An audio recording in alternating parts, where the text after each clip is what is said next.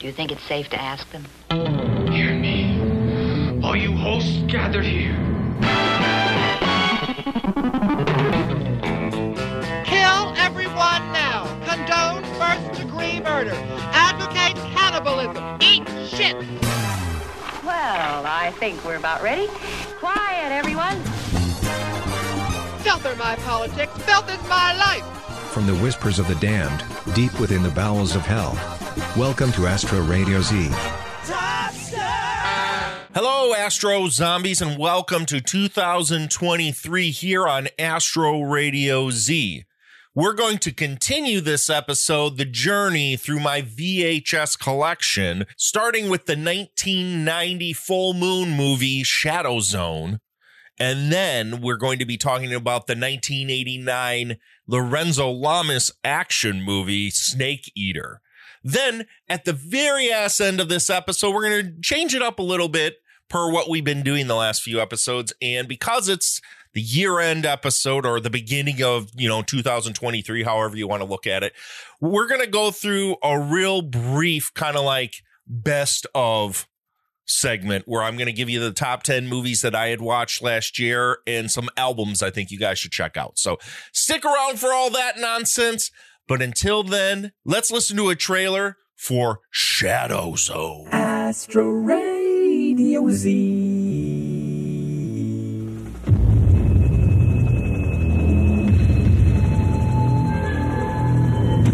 Welcome to Project Shadow Zone, Captain Hickok. In the dark of a lifeless sleep. By taking subjects beyond normal levels of dream state sleep.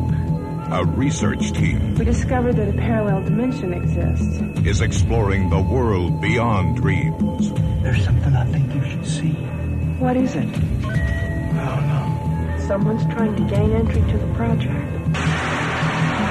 It's a shadowy realm where science ends. This is very dangerous. It's coming out of the darkness. Do something! I can't. Something's on the right to program. Yeah. Where your darkest fears are given life. It can assume the physical nature of human thought. Become any size, any shape it wants. It became what Kidwell was looking for. Where the distance between sleep and death... There's no way out. ...is just a nightmare away.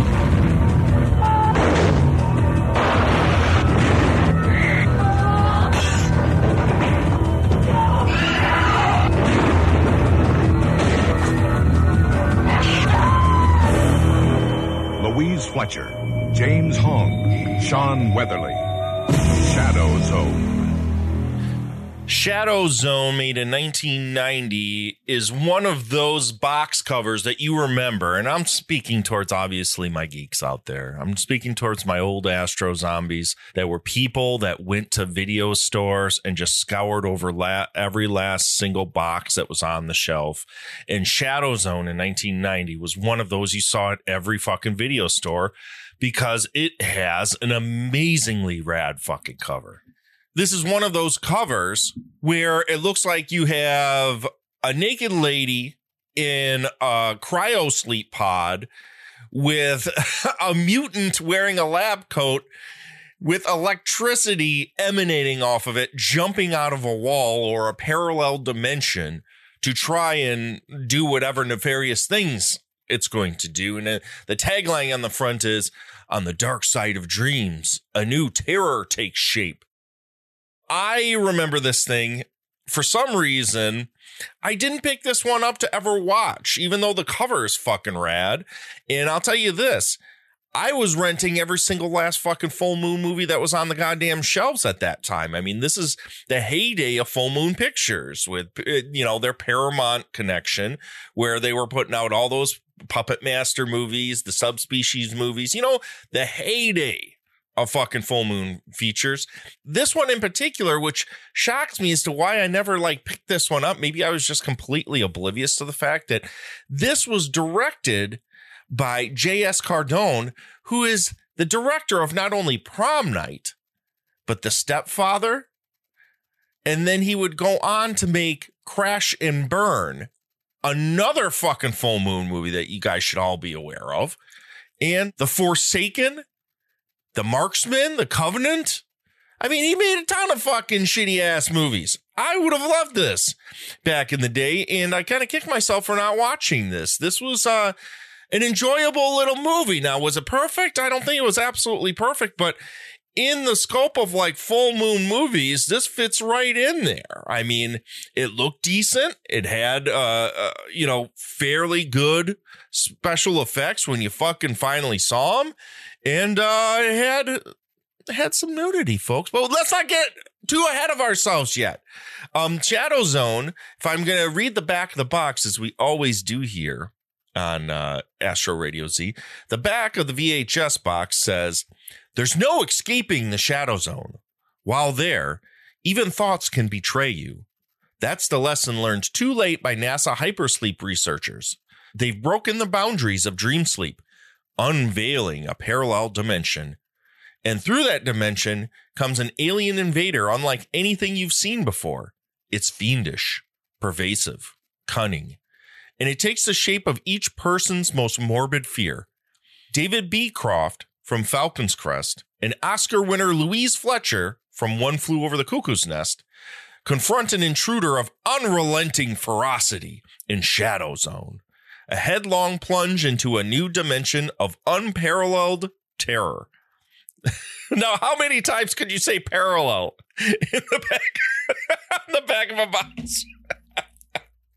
That Shadow Zone, Shadow Zone is definitely one of those movies that I think works more as a, a suspense piece and less as a monster movie. As it, it, I clearly is like marketed on the cover, as I had said before, with this mutant on the cover, as some sort of monster flick. It barely one has any monsters in it. It's mostly people stuck in a lab, wandering around the halls of a lab, while some elusive being that they can't see is stalking and killing them one by one. Now, for the first like forty minutes of this movie, I would say I was balls deep. I thought it was just your classic looking and sounding and uh, casted Full Moon movie. And if, those of you that are big time Full Moon fans, you'll know what I'm talking about. It just had a bit for like B grade movies, had a bit of class to it. And obviously, it said before, Louise Fletcher's in this thing. They didn't even mention James Hong is in this thing. So is Miguel Nunez, our favorite shitbox singer. Um, Fuck, this thing was loaded with a bunch of decent character actors that brought it. I mean, mind you, the lead actor, the dude from Falcon Crest, is as milquetoast and white bread as you pot. You could interchange this dude with anybody. Literally anybody could have came in and it wouldn't have changed a goddamn thing. He was a blank slate. So, I mean, if if that doesn't bother you that your main lead is a complete blank slate white wall, then so be it. But what really brought me in was that they played on suspense in this movie. And I, I love that fact, because I wasn't really, ex- I was expecting a cheap ass, you know, little monster movie here, but it definitely wasn't the case. Let's get to the good, the bads, and the, and the what the fucks of this movie. And uh, right off the bat, I gotta say, there is one of the characters in this, because uh, the, the main plot is this army dude shows up to a, a secret lab, and the army guy is really brought there in order to investigate a possible murder or disappearance of bodies that have happened, that have come up, and the government wants to know where all its money's going toward with it, with this uh, experiment that they have going on. And once they get down there, our lead army dude essentially demands that they run an experiment and a test to show him the progress they've made with this Shadow Zone project. The Shadow Zone isn't the project's name, but it's essentially, you know, this this experiment to try and get uh, people into such a deep sleep that they can slow down their bodily processes for space travel. That's essentially what the whole experiment that they're trying to run underground is. It's it's a government trying to figure out how to manipulate bodies to slow down their Uh, you know, metabolisms to to handle deep space travel. And um, w- upon forcing them to to do this, they end up opening a parallel dimension through this man's mind. And this guy that's that's caught in one of these cryo sleep ch- chambers, head explodes gloriously. It's fucking amazing. And uh, unleashes this dimensional being that starts tormenting every single last person in there. And one of the characters I thought was hilarious right off the bat, and I love this in every single movie that I ever watch, is they got a good old boy that doesn't believe in smart guys and girls and doesn't like anything he can't see. And so we got a good old boy that calls scientists eggheads right off the bat in the first five minutes. And at that point, I'm like, all right, we got our dude that's going to call people nerds. I dig it. Why do I dig it? Because I think it's fucking dumb. I think it's fucking so dumb when I see somebody make fun of someone for being smart. That is perhaps the dumbest fucking thing you could ever fucking tease someone about. Outside of obvious things like race and sexual orientation, teasing someone because they're smart. Oh, man, is that the smallest dick energy on the face of the planet? Huh? Right? So, that shit made me laugh real fucking hard because we know right off the bat, we don't got to pay attention to this guy. He's going to fucking eat shit fairly soon. Just set the timer. As I had said before, there's a great exploding head gimmick. Um, there's some solid gore effects through this movie when they uh, present themselves. For the most part, unfortunately, and I'm not, I don't want to get ahead of myself here into the bad, is that this is one of those movies where less is shown and more is inferred. It's one of those where a lot of things happen off screen and you're given hints of things because it's all supposed to be this creature is invading their minds and showing them their worst fears. And uh, you, you see some of that materialized in the flesh. Um, but for the most part, it's all just like people wandering around halls and one by one, they're killed off. Very, I, I'd wonder if there was like a, a harder cut to this movie at some point, because some of it feels like it's it's a bit truncated down, like it's edited a little bit. But the the tone of the movie in general is just a little more understated than you'd want to see with this thing, because it's one of these movies where the creature could be anything. You'd think they go way off the deep end, right? And they do in some respects. I mean, the, the main guy at the very end, uh, when they it finally, like, spoilers. This is a warning. Thank you. When the creature at the very end materializes in the flesh and and, and kind of looks like a low-rent Frank from H- uh, Hellraiser. So, some of the effects are kind of cool. But for the most part, you can tell the budget was mostly spent on the actors that they brought in that I had talked about before. So the the the sets all fairly cheap looking, it, it, per, you know, typical Full Moon type gimmicks here, where you have what you have. We're going to light it in a way. And thankfully at that time they were shooting on film, and the softness of that and the look of the film, you know, really did favors to the cheapness of the production. And the actors are are decent enough that you don't really sit and pay attention to things like really cheap sets and a score that never fucking shuts up and sounds like something that you'd prefer not to hear. You know, I know my boy like Dan, Daniel Edenfield would be like, whoa, whoa, whoa, whoa, whoa, whoa. That's a that's a goddamn that's a goddamn band joint. It's not very good. For all of all of you swinging dudes and swinging ladies out there, there's hanging dong in this movie. So if you you're into that kind of thing, this is an equal opportunity nudist movie where you have two people that are stuck in these cryo sleep chambers. They're both naked as the day they were born. The lady's beautiful and the dude is just hanging dong. So if you're into that kind of thing, you got it here in fucking Shadow Zone. And the movie, as I said before, shot well, has decent acting with pedigree, and is damn suspenseful. At least for the first, I would say, forty, fifty minutes of this movie, it had me.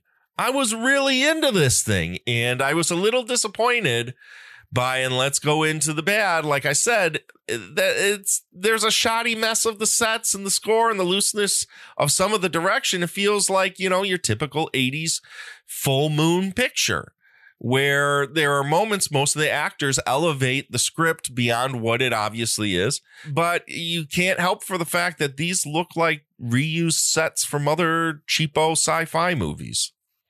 If you can get past that shit, you'll have a good time with this one. Uh, the soundtrack, guys, as I said before, it really makes this thing feel cheaper than it needs to feel, unfortunately. It, and it this type of score worked better for the sillier kind of like little monster movie things that, you know, Full Moon Pictures would make, like Puppet Master and that kind of thing.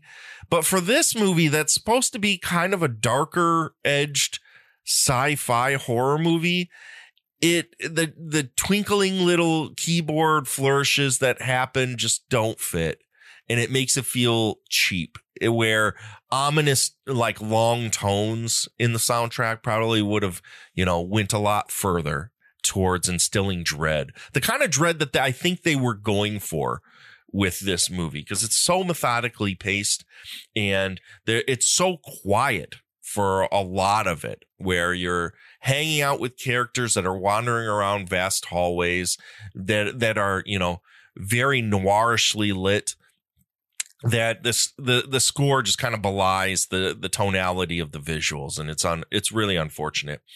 And another thing that it starts to hinder it after a while, even though I said, you know, this movie is patient and it takes its time and it's built on suspense, it's really slow. And it's mostly people talking and things happening off screen, as I had said before. So if that isn't your kind of thing, you might want to just pass on Shadow Zone, because this is not a movie for impatient people when it comes to horror movies. If you don't mind a little suspense, a little dread, a little buildup, there's some payoffs here with this movie, and a couple of them are fairly silly. Like there's this one part, spoilers. This is a warning. Thank you. Where this lady, one of their her big fears are rats, and she's constantly killing off rats. And this huge rat busts through a fucking wall. It's fucking silly. It's really, it looks like a big, huge ass mutant rat from a trauma movie or some shit. And I loved it. It was fucking great. Really good stuff. I gotta say, even with, you know, things like I just said of the mutant rat, and sometimes like there's a materialization of the entity eventually, the movie never pulls through, you know, it, it, it just, it builds and builds and builds. And I don't feel like it, it like resolves itself in a very satisfying way, which, you know, I don't think that that makes the movie ultimately pointless to watch.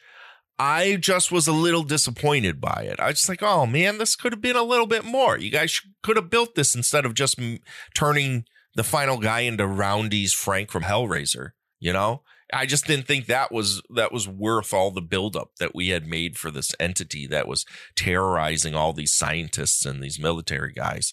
I was I was hoping for more, and it just never did. And as I had said before, my last bad for Shadow Zone is the fact that the the lead actor is as white bread and white as white bread comes. You could change that guy out for fucking anybody, literally fucking anybody, and you, it would not fucking matter. Thankfully, though, you have Miguel Nunez in this movie, and he fucking works his ass off every step of the way. And if you're a fan of his stuff, and like Return of the Living Dead and Friday thirteenth Part five and millions of other movies that he's been in, he's just as good here. He's always wonderful. I love seeing that guy and stuff. And uh, it disappoints me when the movie doesn't live up to him. He it could have been so much better. But as I said before, Shadow Zone's not a total waste of time. I I would give it a recommend. Let's go to our What the Fox at the very end. Uh, there is a sequence where a dude literally unloads like seventy shotgun shells without reloading. You know those scenes where you got a guy with an obvious two shell pump shotgun just fucking unloading seventy shells all around him. And uh, they don't give a fuck, because this is a movie, you know, when you have any weapon, especially a shotgun, has very limited ammo inside of it that you could put. They just whatever, just going to shoot for like ten minutes straight and never reload. So that's one of those, man, this is getting a little ridiculous. So that's Shadow Zone. Shadow Zone, I would give a recommend if you're a Full Moon fan. If you're a fan of laboratory thriller slash horror movies, this is a fairly decent one. If you're looking for a mile a minute monster flick that some Full Moon movies were, this isn't one of them. Uh, this is way more methodically paced.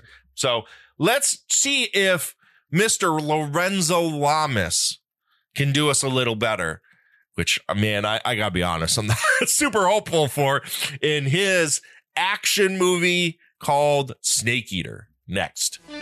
You are listening to Astro Radio Z. The city streets are crime-infested jungle where one undercover cop plays by his own rules. Lorenzo Lamas is Snake Eater, a cop who makes sure the bad guys stick around.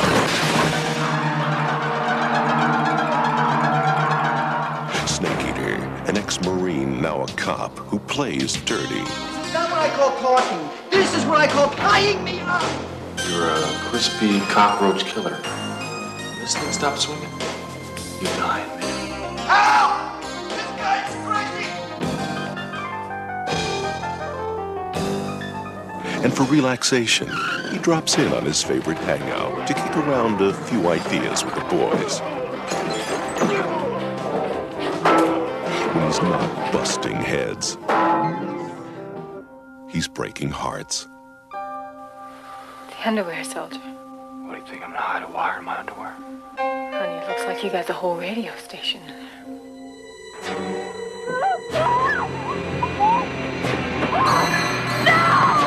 But when his family is attacked, he becomes a one-man justice squad. Once again, he's Snake Eater, the ultimate fighting machine, on a mission of vengeance. A master of guerrilla tactics.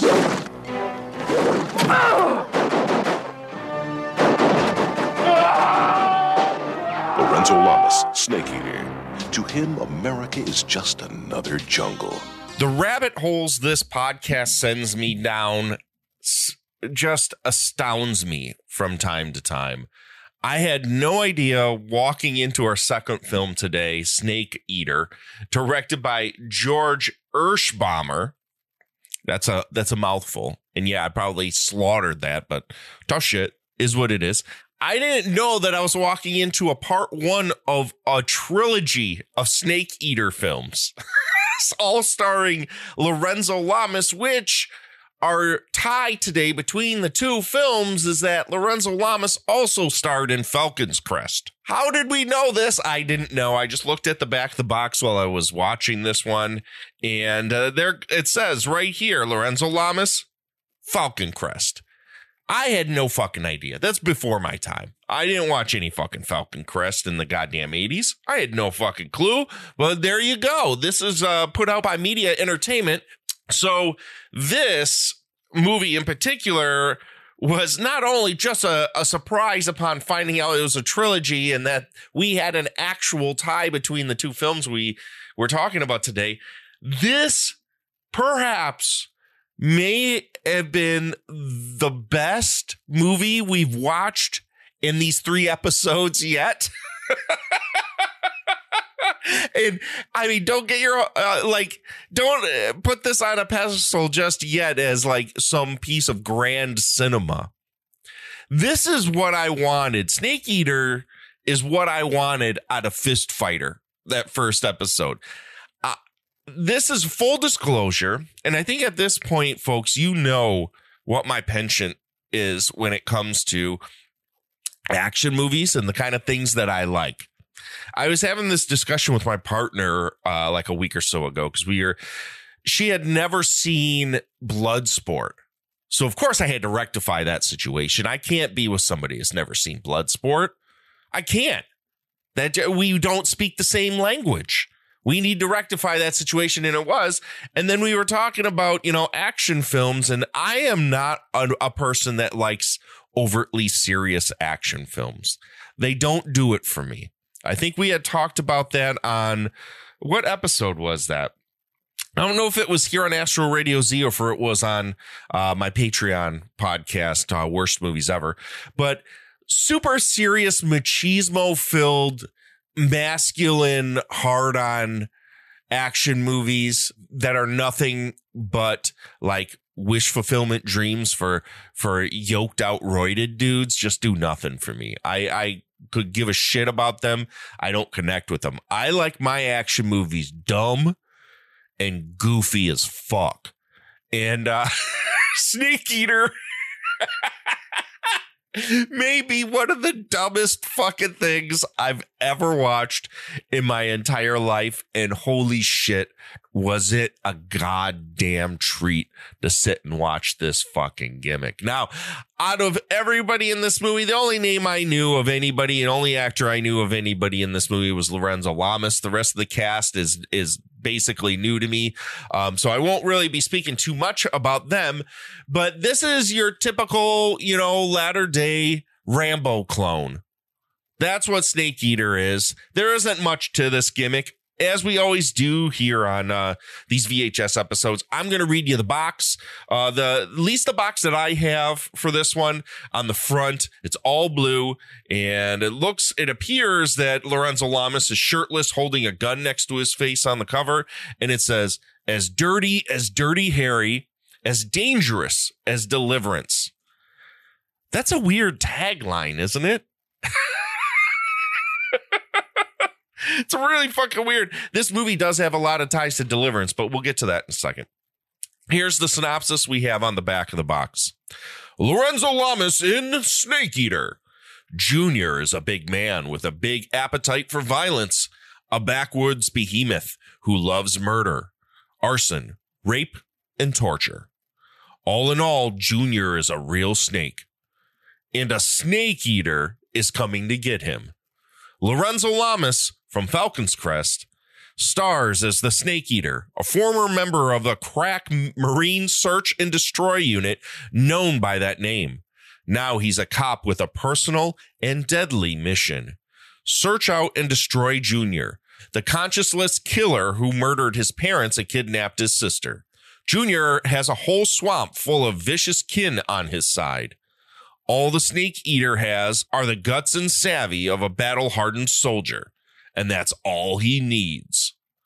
Made in nineteen eighty-nine, Snake Eater is as fucking trite and cliche an action movie as you're going to come by. You'll guess every fucking beat of it, every inch, every second, every frame of it, and holy shit, the thing that will get you about this movie is that this script must have been written by somebody so fucking drunk that they just did not care one iota about anything that happened, how sequences, events like correlate to each other, how like how people even talk to each other. There's no civil discourse in this movie. Um, this this movie's overtly horny for some reason. And Snake Eater Lorenzo Lamas, who's supposed to be this special ops like Marine, can't fight worth a shit. He's constantly getting his ass handed to him left and right. Snake Eater, oh my God, it's it's just fucking, it's delightful. It's it's stupid, brainless, just goddamn randy beyond belief and silly. I absolutely, this has been the biggest treat of any movie that we've watched here up until this point on these Astro Radio Z V H S episodes. And uh, this gets my highest recommendation so far. So let's get to uh, the good, the bad, and the what the fucks of Snake Eater, which is your basic everyday go to shit. A, a guy with a checkered past with the, the military has his family kidnapped by a bunch of backwoods fucking like rapist rednecks, and he must go find them Rambo style and kill them off and save his sister. That is essentially the, the plot of our movie here. And uh, what was good about Snake Eater? the, the script is fucking goofy. It, it, it's just, it, it, there's nothing about this, even though the plot is as fucking tired as anything you would find on like a made for T V movie um, or any, you know, B grade action movie you would pick up or watch on cable during the day on T V. It there are things about it that just like, what were you thinking? What the fuck is going on? There's a the opening sequence of this movie, the, the opening and the closing, there's like a bookend to the actual story that's happening in this movie, where uh, Snake Eater, whose whose name is Soldier, Lorenzo Lamas is only goes by anybody only calls him Soldier at any point, including his sister at one point.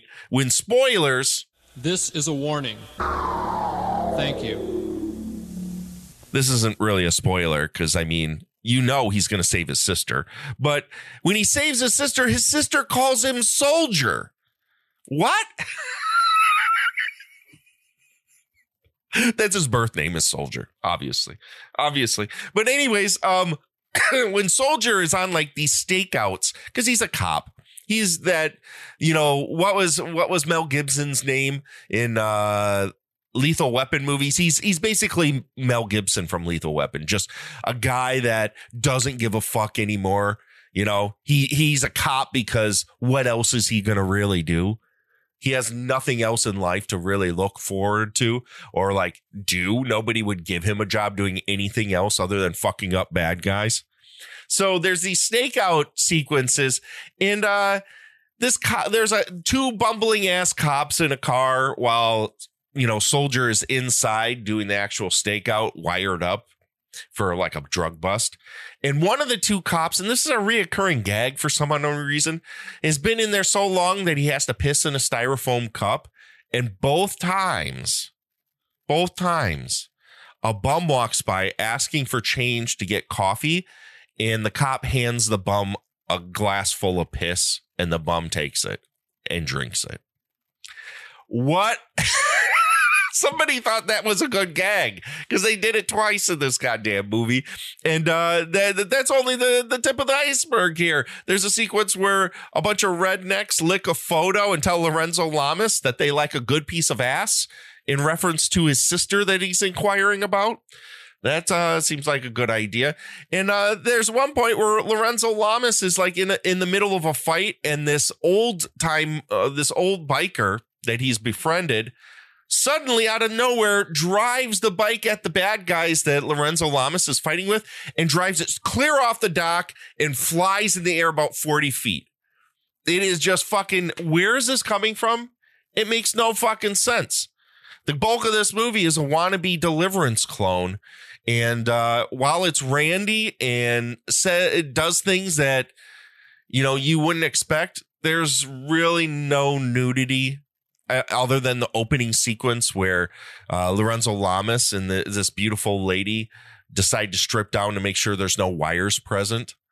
Other than that, there's really no nudity, but it is kind of mean spirited in a way. Like the sex in this movie is very mean spirited, but there's really no nudity in it. So, I mean, you don't have to worry about that.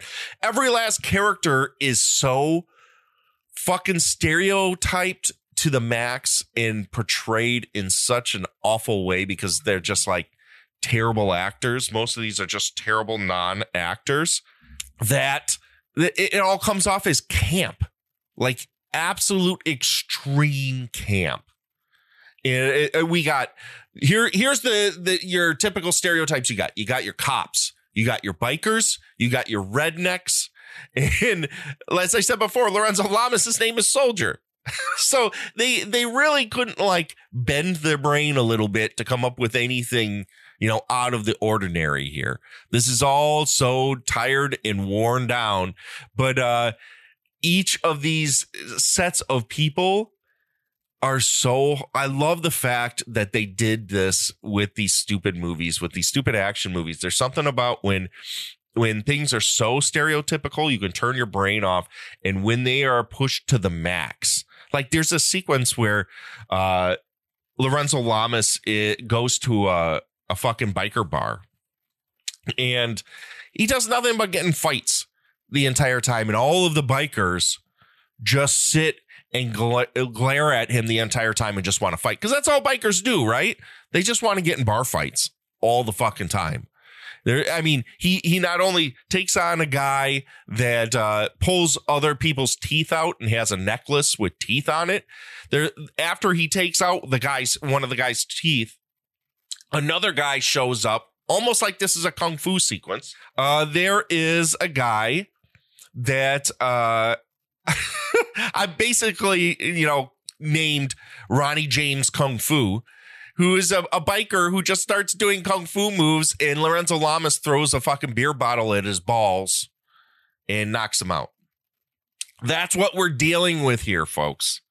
As I was saying before, there's an opening sequence where he's stripping down with this beautiful lady, and uh, they get to the underwear section of the strip down because, you know, she's trying to see to make sure that he doesn't have like a, a wire on him.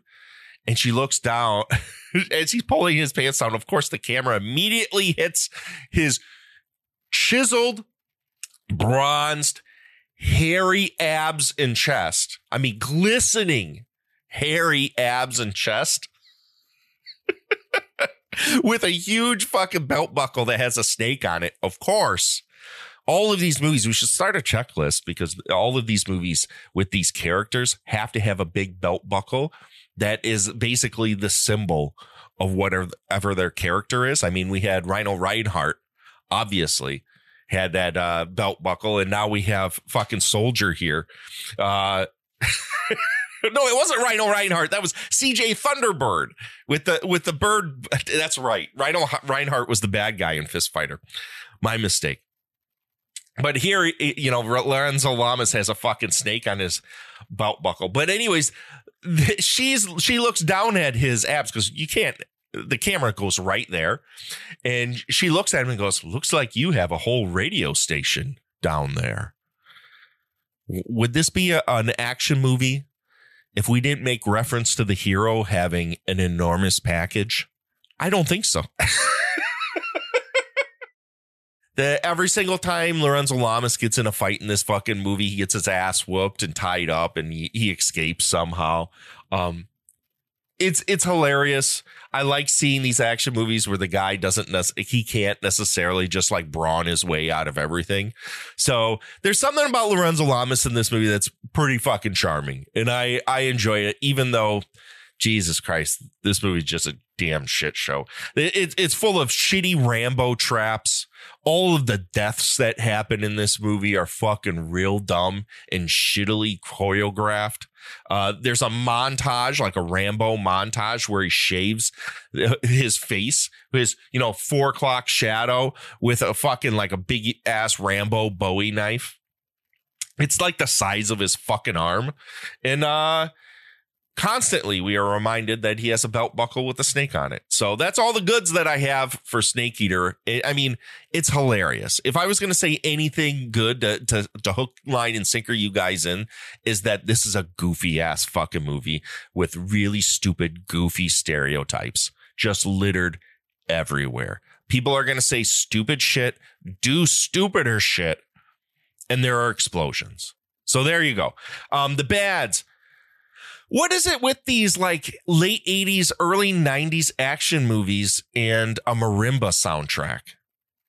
I've never quite figured this out. Where did this come from? Why is this a thing? If Astro Zombies, I put this out to you. If you have any idea of why this is a thing, please email me at astro radio z podcast at gmail dot com. I have no fucking idea what the deal is with these eighties and nineties action movies with marimba soundtracks. Makes no fucking sense to me. Junior, who is the big bad of this movie in the beginning, surprises Lorenzo Lamas's dad when he's doing the initial kidnapping by shoving a rubber fish down his throat. And it is shot so horribly, you have no fucking clue what's going on. Just terrible. Like, this movie in general is shot okay, but there are sequences that make no sense, and the editor, I don't think, knew what to do either. There's another sequence later on where um, Lorenzo Lamas is, is traveling on his motorcycle to get to the site where he thinks that his sister is being held. And it is a long montage where he's riding his motorcycle. The camera pans down to the shadow of the motorcycle, then cuts back to the same shot of him riding the motorcycle. Then it pans down to the wheels of the motorcycle. then cuts back to the same shot of the motorcycle. You, you see how fucking stupid that is? Like, they had no footage. They had to figure out what the fuck to do to to make this, stretch this thing out to ninety minutes, because it's barely, like, if you got rid of the two bookends of this movie with the, the two stakeouts, this movie wouldn't be any more than like maybe an hour long. Maybe an hour long. There's not much to the story. There's not much to uh, anything that goes on. The editing is sloppy. Some of the audio is mixed so horribly. The scene I told you about in the bar where the, he's having all these fights with these various bikers. There, there's a couple guys at the bar, like bikers at the bar, that are talking and you can't hear a word they're saying. Not a single thing. You have no fucking clue what they're saying because the mix is so horrible. Just absolutely atrocious. Uh, the kidnap. There's a kidnapping scene, as I told you before, where they kidnap uh, Lorenzo Lamas's uh, folks and sister and and kill off the folks. Uh, it just goes on forever for no reason whatsoever. There's an extended uh, sequence of the mom just getting horribly talked to and having her face melted in a in a pot, like for no reason whatsoever. The movie, as I had said before, um, has a lot, is it's pretty randy and pretty horny.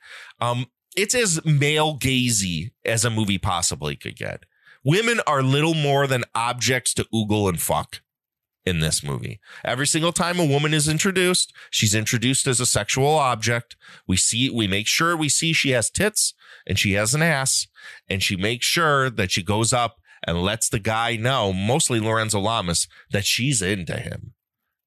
Except for our lead. Like, the, the lead uh, love interest doesn't do that. But for the most part, she's also kind of object- objectified throughout this movie. So there's another thing to put alongside belt buckles in eighties and nineties action movies, at least the B-grade kind, is the objectification of women. It is consistent through all of these movies. So there is a, a goofy ass scene where the old biker guy that that helped Soldier out at the dock gets mauled by what we think is a bear, but it's Junior dressed up as a bear, and it's shot horribly. It's confusing and it's just fucking dumb.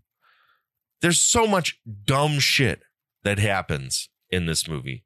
Um, and then the dumbest part of it all, and I'm sorry to do this two episodes in a row to you guys, Snake Eater has all, I gotta admit, I thought I, I had hit on the worst theme song ever last episode. I was fucking wrong. Listen to this thing. I don't need no predictions. I don't listen to fate. I'm a cold soul survivor, and I've been known not to wait. In a land of confusion, no one's ready to face. If it's love that you're after, then you're in the wrong place, baby. Soldier,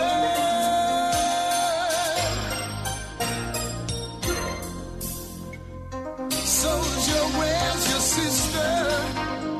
Can you hear her helpless cry?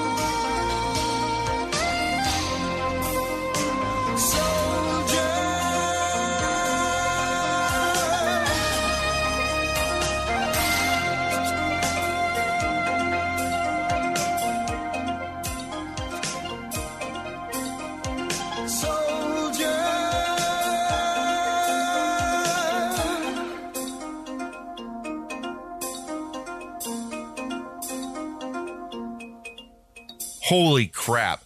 The best part of that whole thing is when I found it on YouTube, th- that was written by Brian Wild.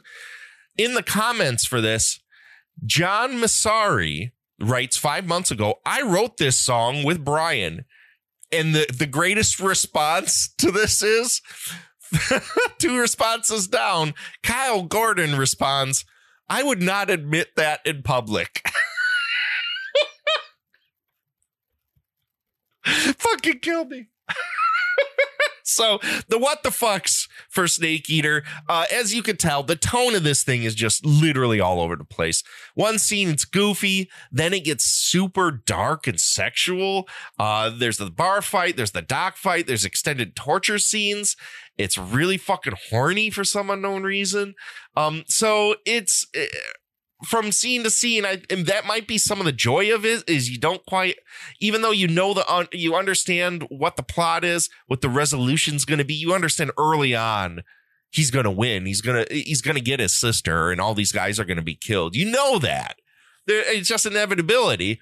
Um, You just don't realize how weird this fucking movie is and how stupid the things that the people are going to say are.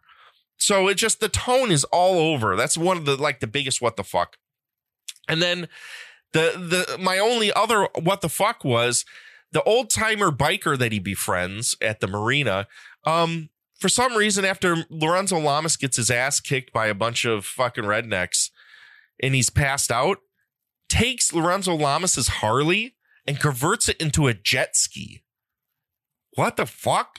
Like, it is the weirdest, most awkward looking thing I'd ever seen. And Lorenzo Lamas obviously is looking at it going, what the fuck is this shit? And the old timer's like, oh, you'll be thanking me. You'll be thanking me. And he looks like a fucking idiot driving it out of the goddamn marina. It's fucking stupid. It's goddamn fucking stupid. But having said that, yeah, Snake Eater is fucking stupid, but it's only part one of three Snake Eater movies. So obviously this thing did fucking gangbusters on video. That's what I got to say. So at some point we got to find the other two Snake Eater movies. From what I can see, we have Snake Eater two, The Drug Buster, made in nineteen ninety-one. And then Snake Eater three, His Law, made in nineteen ninety-two. They quick fired these things off with a fucking goddamn quickness.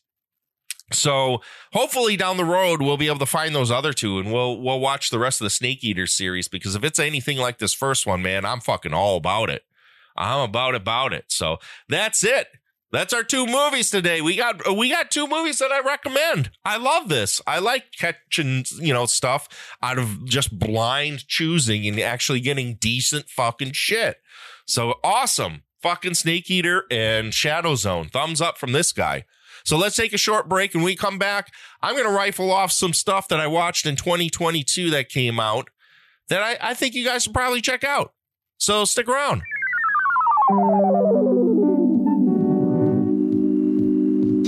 This is Astro Radio Z, and we love talking about movies with you.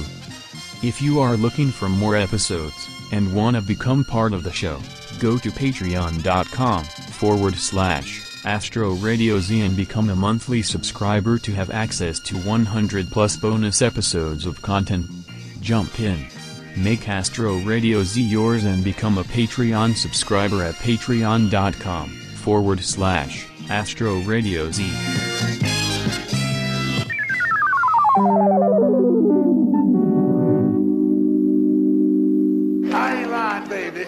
Welcome back. Uh, this last section of the show, which will round out the rest of the show, is something I don't do very often. I haven't done it the last few years. I remember when we first started up Astro Radio Z all those years ago, I was doing, you know, year-end top five or top ten lists or whatever of uh, movies that, you know, I'd watched during that year. And the year of twenty twenty-two is kind of a weird year. I think we kind of a few episodes back done some, you know, house cleaning and, and discussed it, that it was just a really off year. Um, the last year and a half or so, I would say probably was for me. So I, for the first half of this year, I didn't really watch a, a real lot of movies. I didn't have the urge. Uh, my brain wasn't in a place where sitting down and watching anything for entertainment was doing it for me. So I, I tended to when I and I apologize for the yawn there. I, I tended to watch comfort food movies. You know what I mean? And as my year started getting better and I started kind of like rounding back to uh, getting rid of some baggage in my life and getting back to some old habits, uh, I started watching movies again. And that's a lot of the reason why this podcast is back now, is that I just like my brain and my attitude is just kind of like finally come back into the fold in a way that I I have the urge to sit and like one consume media, which was an issue uh, last year, and two want to sit and even like talk to anybody about this stuff, like any of you for really fucking care about what I think about this shit. But uh, so I started compiling for a friend. They were talking about their year end list, uh, top ten lists. I was like, you know what? I don't even think I have enough movies that I watched this last year to to put a, you know, twenty twenty-two best of list together. And I'm like, well, why don't I try? And I, and I did. And I'm like, oh, I actually do have a list of a bunch of movies that I liked. And I think you guys may listen to this and go, wow, man, that's that's some real fucking mainstream normie shit. And that would be justified, like for for the most part, other than the stuff that we watch here on Astro Radio Z. This last year was all about kind of like comfort food, just easy, low hanging fruit kind of stuff. And I think every once in a while we need to do that for, you know, our, our mental health.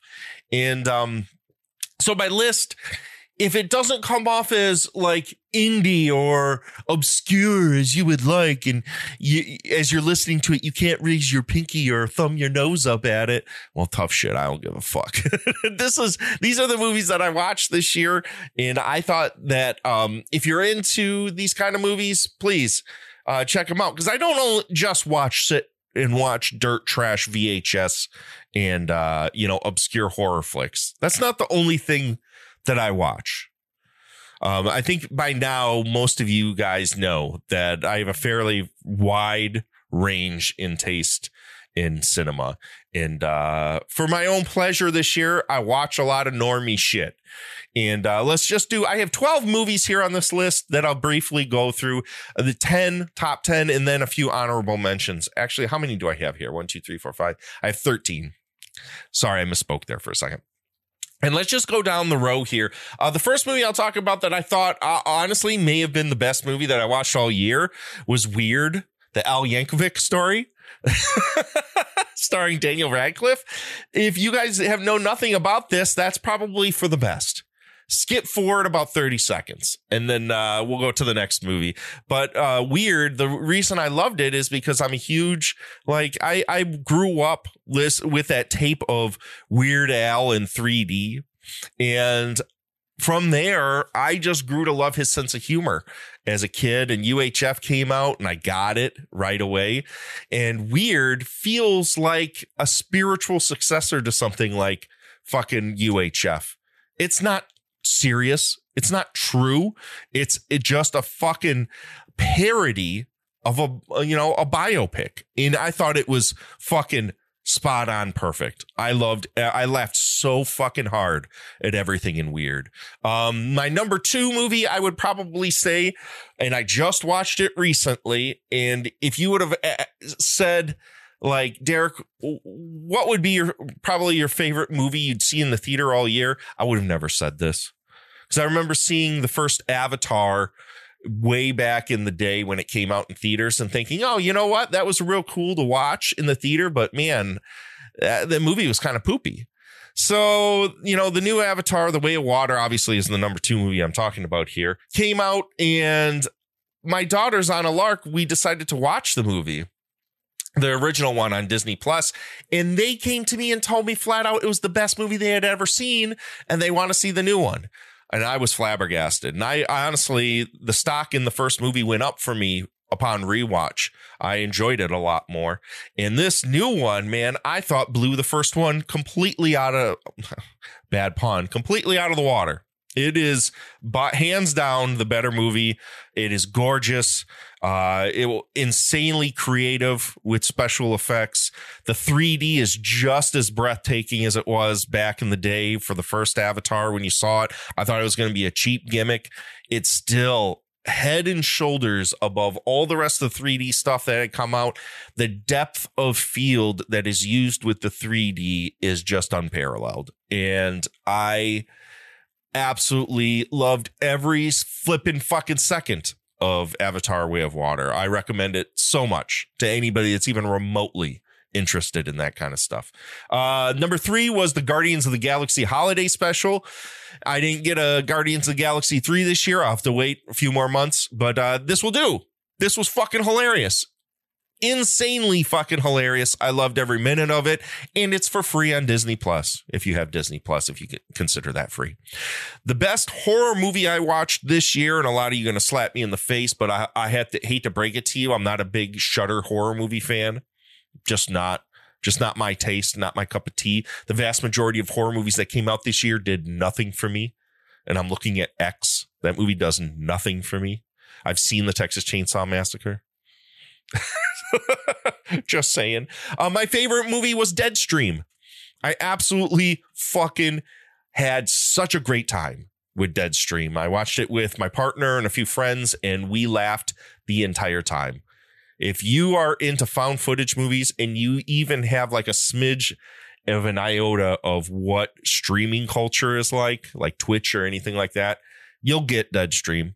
It's fucking hilarious. I loved every second of it. Uh, my fifth movie, which is kind of a out of left field pick for me, uh, or at least here on the list, was uh, Good Luck to You, Leo Grand, which is a movie about this uh, older lady that hires uh, a sex worker in order to live out some uh, fantasies. And it's just a two. It's Emma, I, I believe. Who is who's in this? Emma Thompson, I believe, is in this. Um, yep, Emma Thompson. And Daryl McCormick, uh, it's basically just them, the two of them in a room talking about uh, sex and the perceived notion of sex work and uh, what sex is like in relationships and how people treat it. And I found it to be incredibly charming and, and heartbreaking. And by the end of it, uh, lovely. I, I I dug it. If you, you're into small, more like uh, play acting films, felt very much like a play. Um, check it out. I think it's on Hulu. That's where I watched it, was on Hulu. Good Luck to You, Leo Grand. Uh, number six, the third Clerks movie, which I, I would have to say at this point, I might have been my favorite of the series. It was a perfect way to end it after the last few movies that um, Smith had put out, Kevin Smith had put out. I was a little hesitant to watch Clerks Three because I thought they were just such on the nose crap that I was so turned off on watching a Clerks Three. But I went with my partner to the Fathom event, and I was so happy I did. I absolutely adored it. Clerks Three, one of the best Kevin Smith movies that's ever been made. Uh, number seven. Yeah, I'm on number seven, right?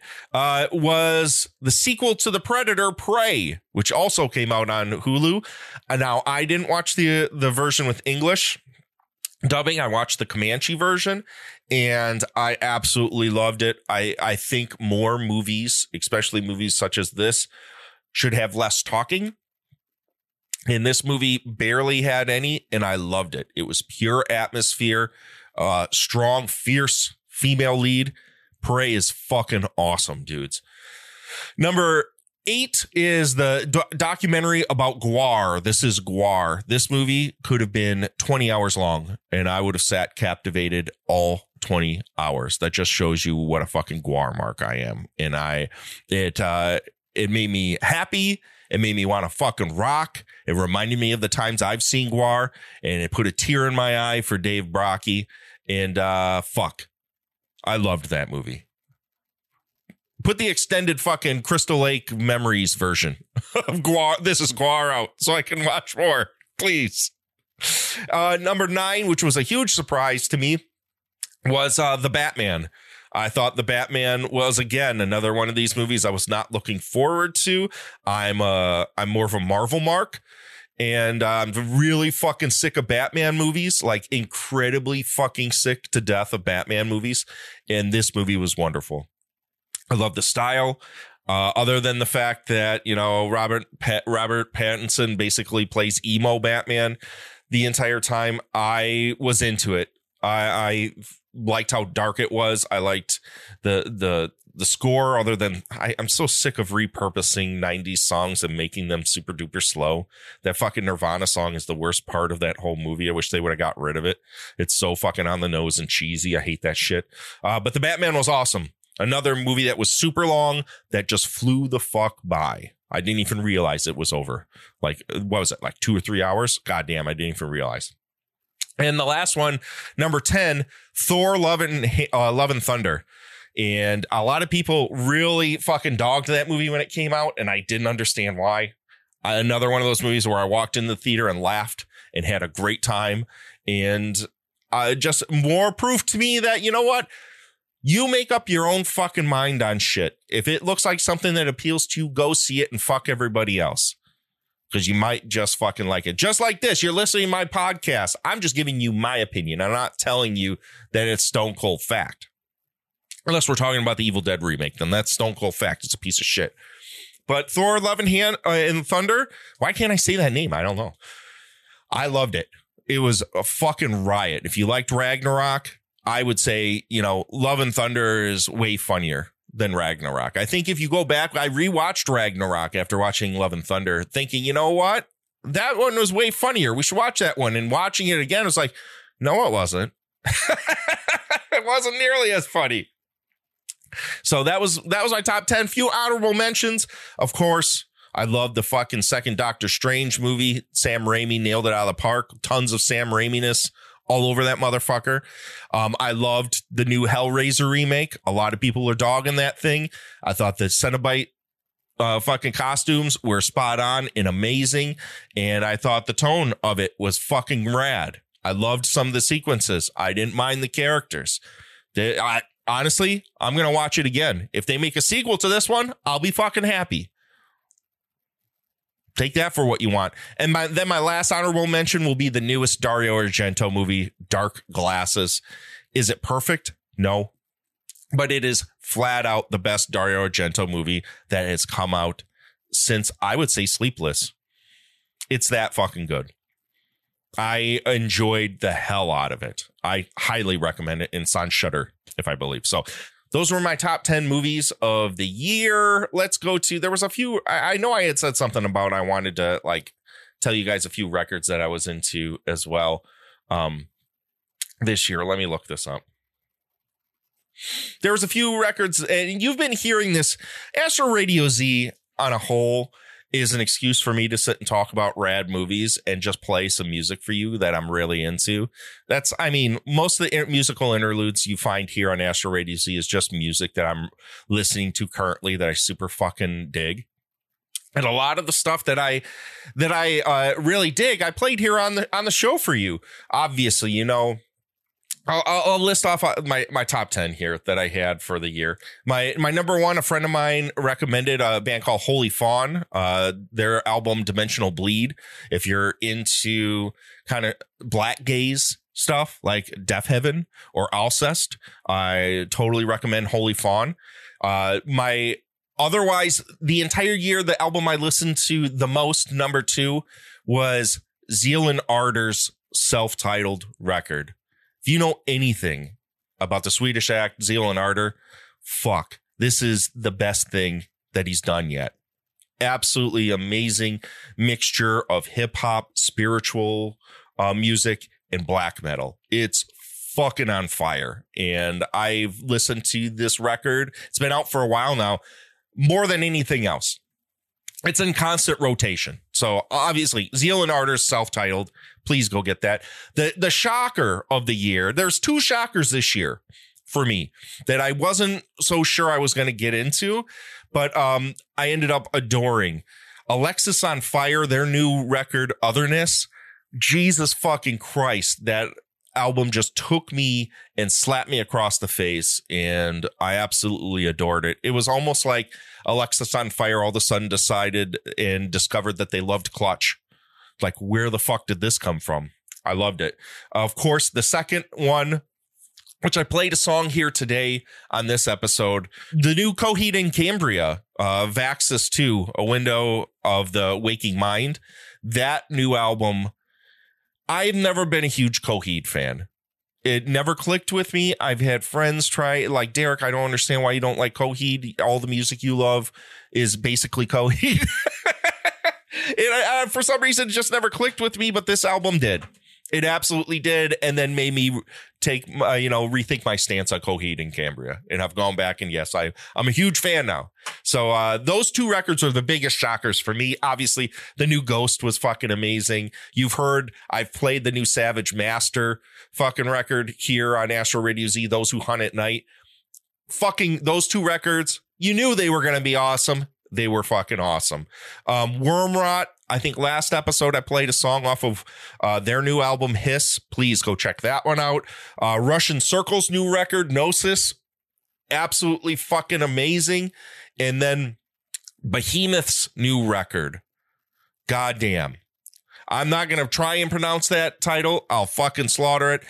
Let's just say, just type in Behemoth twenty twenty-two and you'll get the new record. I I don't want to I don't want to embarrass myself. I'm already embarrassing myself by not fucking saying anything about the title or trying or attempting. But I absolutely I loved uh, loved that album. Uh, Soul Blind was another one I really dug. Their album Feel It Around was a, like a heavier, shoegazier version of like Silverchair. I was fucking thrown by that record because at first I'm like, what? Did Silverchair put a new record out? Like a good Silverchair? I love that record. My bud, Eric, who you guys have, you know, heard him on the podcast in the past, his band Northless put out such an amazing record this year, A Path Beyond Grief. Please go pick that up. Please pick up all of these. And last but not least, the Yeah, Yeah, Yeahs put out a new record and it was fucking great. Cool It Down. Go check that one out. So that's what I got this year for Best Of. I hope you guys, you know, took a second, listen to that. Go, uh, you know, type into the Googles. And uh, check out some rad shit. If you had some stuff that you really liked that you'd like to recommend me, please, by all means, contact me at astro radio z podcast at gmail dot com and let me know. Say, Derek, here's my top ten list of albums, or here's my top ten list of movies or T V shows or whatever. Send me that list there, or go over to my new Instagram account, Astro Radio Z on Instagram, where I'm, you know, posting pictures of the movies that we're watching and, and other various nonsense there, and keep up to date and go over there and send me a D M there. Slide into my D Ms at the Astro Radio Z Instagram account. So many. Oh, one more way you could get a hold of me. On my Patreon, patreon.com forward slash Astro Radio Z. Come over there. Subscribe for the low, low price of three dollars a month. You can get my other podcast, Worst Movies Ever. That's it. So all the shilling I'm going to be doing for this episode. Thank you guys for another great time here on Astro Radio Z. The next movies we're going to be covering as we continue to pick and choose V H S off of my shelves. The first movie will be a William Friedkin movie I'd never heard of before called Python Wolf. And then, oh my God, guys, an erotic comedy. I warned you this was going to come into the fold, called Silk and Sabotage, a film about sex drives, hard drives, and other inter-office activities. Those are the V H S movies we're going to be talking about on episode one sixty of Astro Radio Z. Can you believe we're already at one sixty here on Astro Radio Z? Unbelievable. I'm hoping by the end of this year we can hit episode two hundred. Can you guys help me make that happen? Help me make that happen. Pass along Astro Radio Z to your friends. Go give us ratings on iTunes and Stitcher and Spotify and all the fucking gimmicks. Do it. Until then, hey, thank you for sticking around with me, and I hope you guys have a great new year. I'll talk to you soon.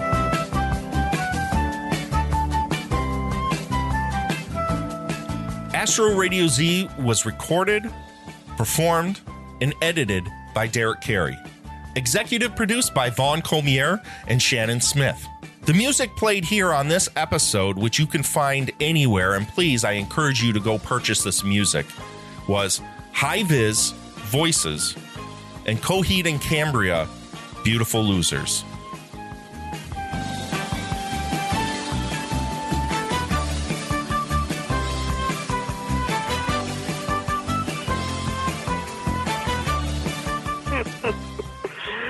Oh, that's good shit, man.